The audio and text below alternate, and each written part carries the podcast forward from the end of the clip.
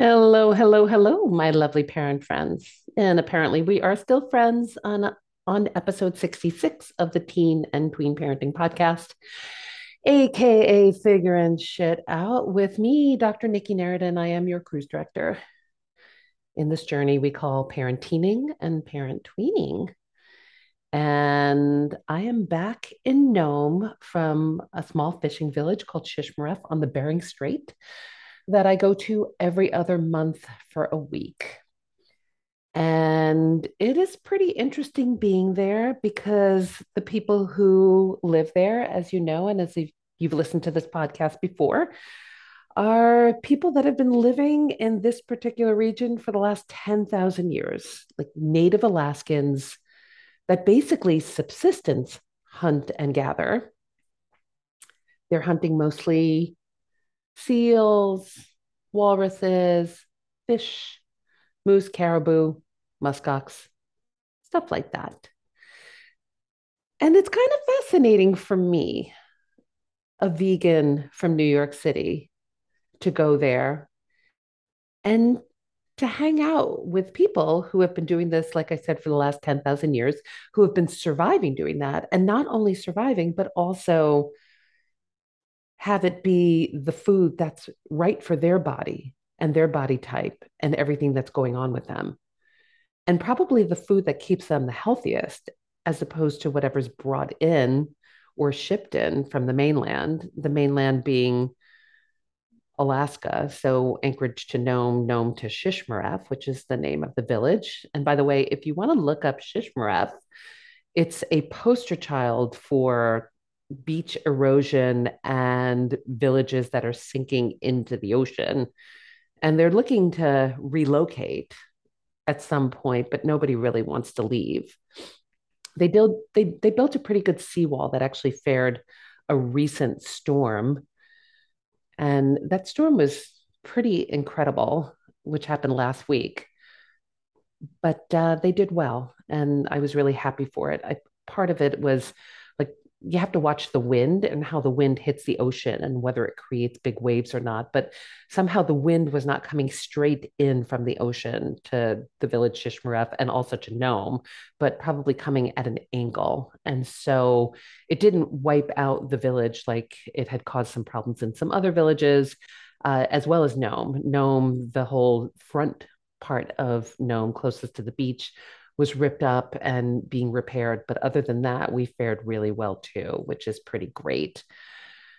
So they, like I said, are hunters and gatherers. And I had to think about me as an ethical vegan. And when I say an ethical vegan, it's not because I think everything that happens is ethical.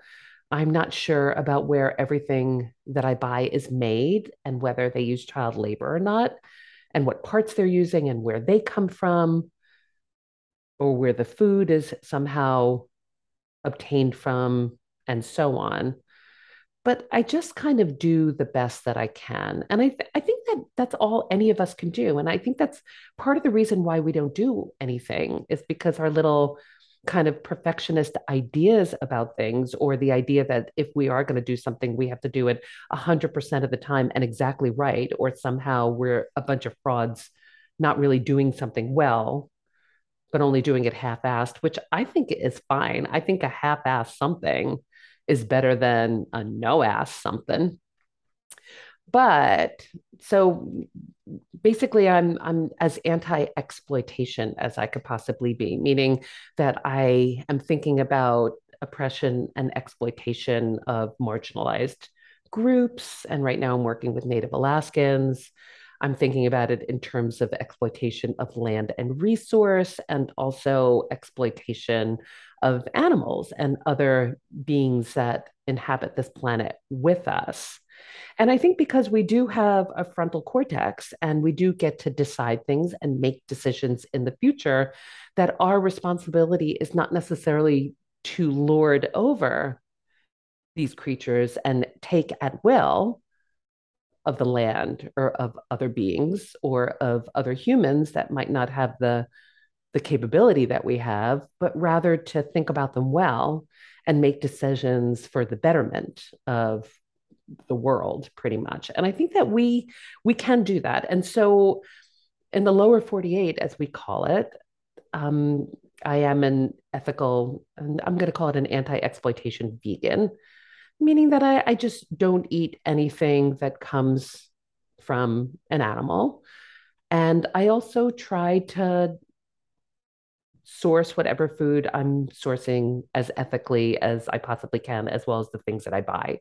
But again, not 100%. I'm not perfect. You can give me a million ways in which I'm not thinking well. And I also live a middle class life in the middle of capitalism. And I like it. I like my first class ticket coming here. Now, just so you know, my first class ticket is not because I have paid for a first class ticket. It's because I come here so often back and forth that I've accumulated miles. But because I've accumulated miles, I am MVP gold on Alaska Air and I generally get bumped up to first class. But when I'm there, I like it. And I don't question the fact that I'm eating food and everybody else from rows six and beyond are not, and that I'm getting special treatment. And I do like that. So I enjoy the benefits of, of my privilege within this capitalism, and I'm accepting them. But again, we get to make whatever decisions that we make based on us doing the best that we can. And they could be anything. So there's no judgment and no shade on my part. But when I go to Shishmaref, because my patients are fairly thoughtful of the land, thoughtful of the animals that they hunt, thoughtful about how they use the land in order to gather, the way in which they use the animals in order to feed themselves, how they thank the animals, where they're using every part of it. I decided that if somebody offered me something that they hunted and killed, and they looked at it in the eye and butchered it themselves, then I would eat it. And so I actually ate some moose. So I, I haven't eaten meat in five years. Yeah, it's been about five years. But somebody made a slow cooked moose roast and offered it to me, and I ate it. And somebody said it tasted gamey, but I don't know what gamey means. Like if somebody says something is gamey, what does that mean? And it'd be great if you guys could somehow write me or text me or put on the Facebook group what you think gamey means. Like, does that mean kind of ropey? I mean, there was no fat on this thing. Now, definitely slow roasting something probably takes away most of the fat, but this was kind of like a piece of mushy rope that I ate, and it was fine. But I wasn't sitting around going, oh my God, I miss meat so much, like ready to eat more meat, which is really fascinating because I think people are worried about giving up something that they don't believe that they could live without. But we can kind of live without anything. Like I think about urges and stuff like that. And I spent a lot of this week thinking about how people will handle and allow urges because you know within these communities and within nome there's a lot of addiction issue there's a lot of mental health issues people are drinking and smoking really trying to feel nothing and that's usually for me, a symptom of how intense the oppression is. Whenever there's a community of people that are known for something that is not to the benefit of this group, like a lot of people talk about the Native Alaskans in Nome having lots of drinking problems or having lots of issues related to domestic violence or so on. It is never because the people are bad. People are born good, cooperative, zestful, wanting to connect, wanting to be members of a community, knowing that being members of the community actually will probably save their lives. And if you're ousted from that community, you probably might not fare well. You might not get an opportunity to live or you're out there alone with the bears trying to fight for yourself and gather food for yourself and build shelter for yourself, whatever it is.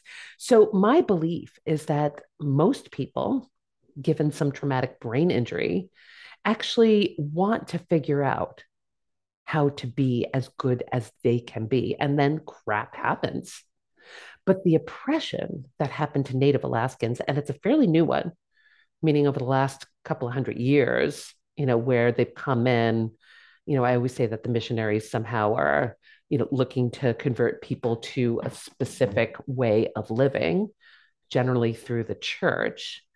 And then also Western ideals and cultures really bashing out whatever native culture was dominant at the time that the hurt is so intense. The intergenerational and prior generational trauma that end up, ended up happening for these people where a culture has been snuffed out with nothing to replace it that makes any sense in terms of the good of the people, then really we're just looking to feel nothing. And when you find that one thing that finally makes you feel okay, that finally feels like it makes sense in the world, where you can relax for one second from your worries and concerns about the world around you and where you feel like you don't belong and that you are completely alone with it, then you keep doing it. And you do it because that's the way you can stand an intolerable situation. And so, my thought is that if people actually can work on their feelings and allow their feelings to happen and know that a feeling is a vibration in your body and that you have the ballast and the ability to actually take care of it and think about it and work on it and allow it to flow through you without you dying, then there's a possibility that you might be able to allow an urge to happen too. So, an urge in my book is a feeling. And a feeling is something that we can handle. And so when people allow the urges, as opposed to like white knuckling against it, and I know I've spoken about this before, but I really think you can never speak about this enough because we're not taught to learn how to allow for our urges. We're taught to respond to it. We're taught to, you know, kind of grit our teeth and bear it. I mean, really, that internal tension will make you want to go for whatever it is that's making you feel better even more because you're feeling so crappy. But when you can allow an urge to happen, feel what it feels like as you go through it. Feel what it would feel like to actually have that drink in your body. Envision what it would be like coursing through your veins, allowing the feeling to talk to you and tell you what it would say, and then even allowing the feeling and the urge to go into the next day. What would happen the next day after you have that drink? What feelings will you feel then? What feelings will your body have? What will you have to endure with the day that you need to somehow get through tomorrow? How will people have perceived you? How were your relationships with them or not? When you can see that fully and really allow for all the experience of it, and then not answer it, meaning not take that drink. Every time you do that, you ingrain a groove in your abilities to allow for urges that will just get stronger and stronger. So, really, any behavior that you want to change or anything that you want to change is something that you have practiced so fully that it becomes the part of your brain that you don't have to think about very much. And that's really exciting because all the other things you have practiced that fully. You have practiced answering your urges and you felt better for a moment. It is a well practiced belief, habit, idea. And so, what we need to do is practice it again, but practice it in a different way. And you talk about practicing things. People talk about becoming proficient in something, it taking 10,000 hours to become a master at different musical instruments, whatever it is. But you get to practice something else. And also, it's not the practice of perfection. Every time you are able to do that, your life is altered. And when you can't, then you get to go back to the time when you could and remember it and be compassionate with yourself and not beat yourself up and not think that you've gone to square zero because you are still a person who has forever, at least once, allowed for an urge that they didn't answer. All right, that is my little rant about urges because I was talking about that so much. I think this is the key to the castle. I'm writing an article for an Alaskan medical newspaper about weight. And I didn't want to talk about diet and nutrition because, first of all, us doctors are really crappy at that. We have like one nutrition cor- course, it's like the nutrition of renal dialysis patients or something like that, you know, how to give, you know, parent parenteral nutrition and enteral nutrition, meaning like with a tube and stuff like that. Really nothing, absolutely nothing about nutrition and how people should eat in order to be healthy. And then it gets really confusing, especially in my villages and Nome, because people don't have easy access to food. It's a, a, food desert. There's scarcity there, although not complete scarcity, because really people can live off the land. And where else can you get an opportunity to live off the land? I mean, I think about our lives in the lower 48. It's not like people are going hunting for things that are going to keep them in food for a whole winter not like people are going moose hunting and then butchering the moose and then keeping all the moose meat or fishing enough to actually have enough or or hunting for seals and keeping the the fat in order to to preserve whatever you're preserving in seal oil like you know the greens that come from the tundra. I mean really we don't have that opportunity to just have the land giveth to us. I like the way i added the if you know all of a sudden it became very biblical we've been giveth something so so that opportunity is there but but really most of what i wrote about was our ability to actually not answer urges but also not resist or react or go and do something else. Like I, I, found that people who are smoking cigarettes and are trying to quit end up gaining a lot of weight. And the reason why they're gaining weight is because they're actually replacing one urge for the next but they're not necessarily somebody who can handle an urge or allow for an urge. And I think that if we become people who allow for urges in ways that we don't respond or react to them, then we're really people who can do anything at all. That it's not our amygdala, the back part of our brain, our prehistoric part of our brain that's actually calling the shots that we have no ability to control anything. It's our prefrontal cortex, the ones that separate us from other sentient beings the ones that get us to plan things, the ones that allow us to make decisions for our future. I don't know any other animals that make decisions for, for their future. What they're doing is just making decisions for their moment. And even though we are mammals and we do have instincts that keep us surviving, we've been given this opportunity to figure out something different. And that's why the world evolved. That's why we're in a place where I can travel from place to place easily and quickly. That's why I have a computer so I can get this podcast to you. It's because we have evolved in a very particular way that have moved something forward. So let us evolve. And really, the best way to evolve is to be able to allow for these urges and to make decisions. Wow, making decisions. Oh, I had a whole podcast on making decisions. Too, too, too much fun. Ah, well, I kind of went on a rant that lasted for a little while. But again, you know, let's think about these urges for a moment because I want to give you some practical ideas about thinking about it. You know, is that think about an urge as a feeling. We've spoken about feelings before. Remember that an urge really is a sensation in our body, a thought loop that is going on that is causing whatever the urge is. So maybe the thought is, I really want that, or I deserve that, or I've had a hard day, or whatever it is, it makes you grab the thing that you grab without thinking too much, that has not been beneficial to you, that gives you a result you do not want for the future. And then allow for that urge as you would allow for any feeling. Feel it in your body. Notice its color. See how big it is. Sit with it in a way that we normally do not sit with these urges. Feel it fully, let it talk to you, and then bring that urge all the way out to the other side. Think about what would happen tomorrow.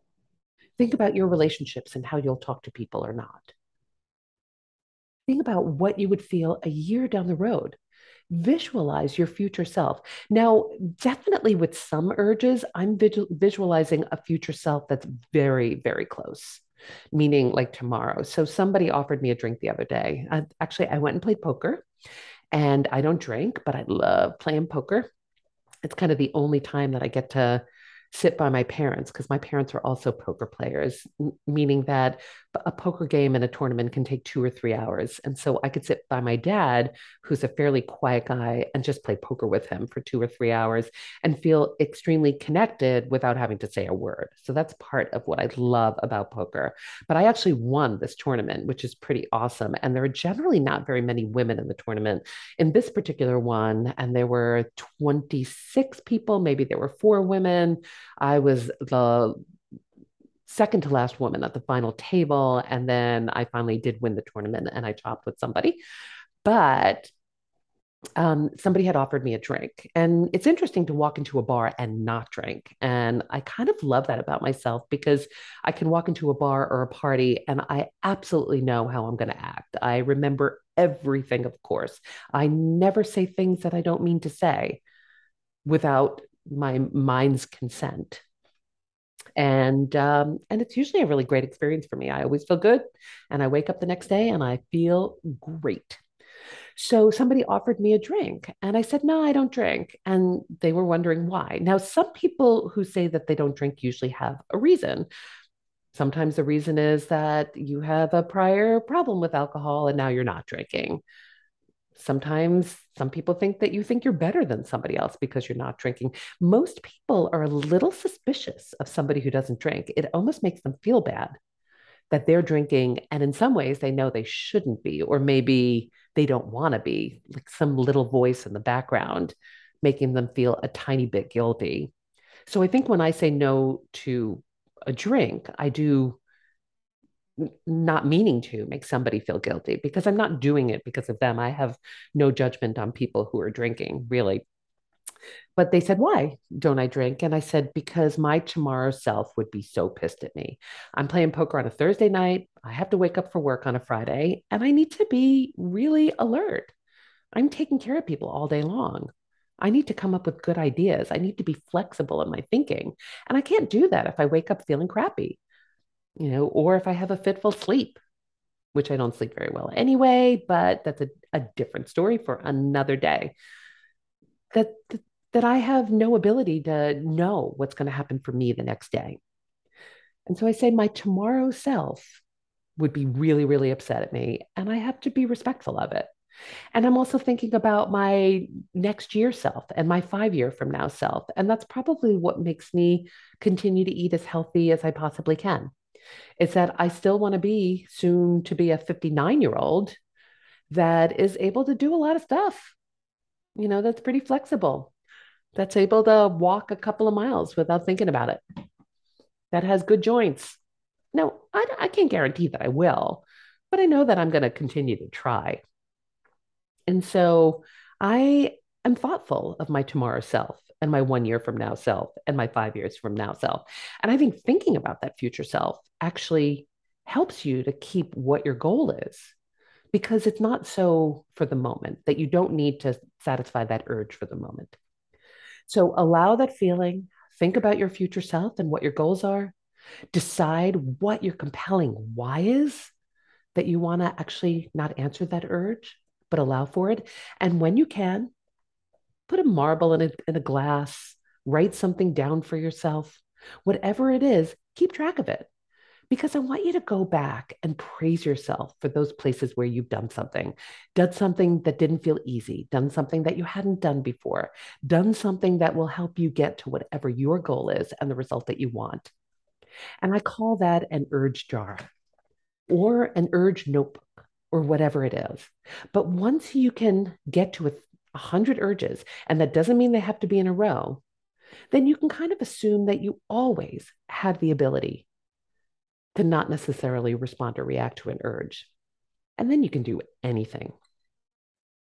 All right, that's what I got for you. I was going to talk about the fact that my daughter is turning 21 and that I couldn't make it to her birthday because I'm here in Nome and I have so many feelings about it, and she has so many feelings about it. But I'm going to talk about that next week because I haven't been through her birthday yet. And so I will tell you how I feel about it, missing all the festivities, feeling jealous about the fact that, mm, you know, Ted, my husband, and my son are there, and even my best friend, who is her acting mom for the moment and how to deal with guilt and feeling bad and whatever else you're going through related to disappointing yourself, disappointing your family, disappointing your teenagers. All right, that's what I got for you. I love you. If you have any questions, concerns, comments, if you want to know more, just email me at Nikki at drnikkinaridin.com. That's N I K K I at D R N I K K I N E R E T I N.com. And sign up for my newsletter because I give the most wonderful, quick snack size bits. I'm like photons of joy for you to really get through this life in the most joyous, wonderful way possible. That doesn't mean you won't have a human experience, but your human experience will actually be something that you look forward to, as opposed to something you are so worried about happening. All right. I love you guys and have a wonderful, wonderful week.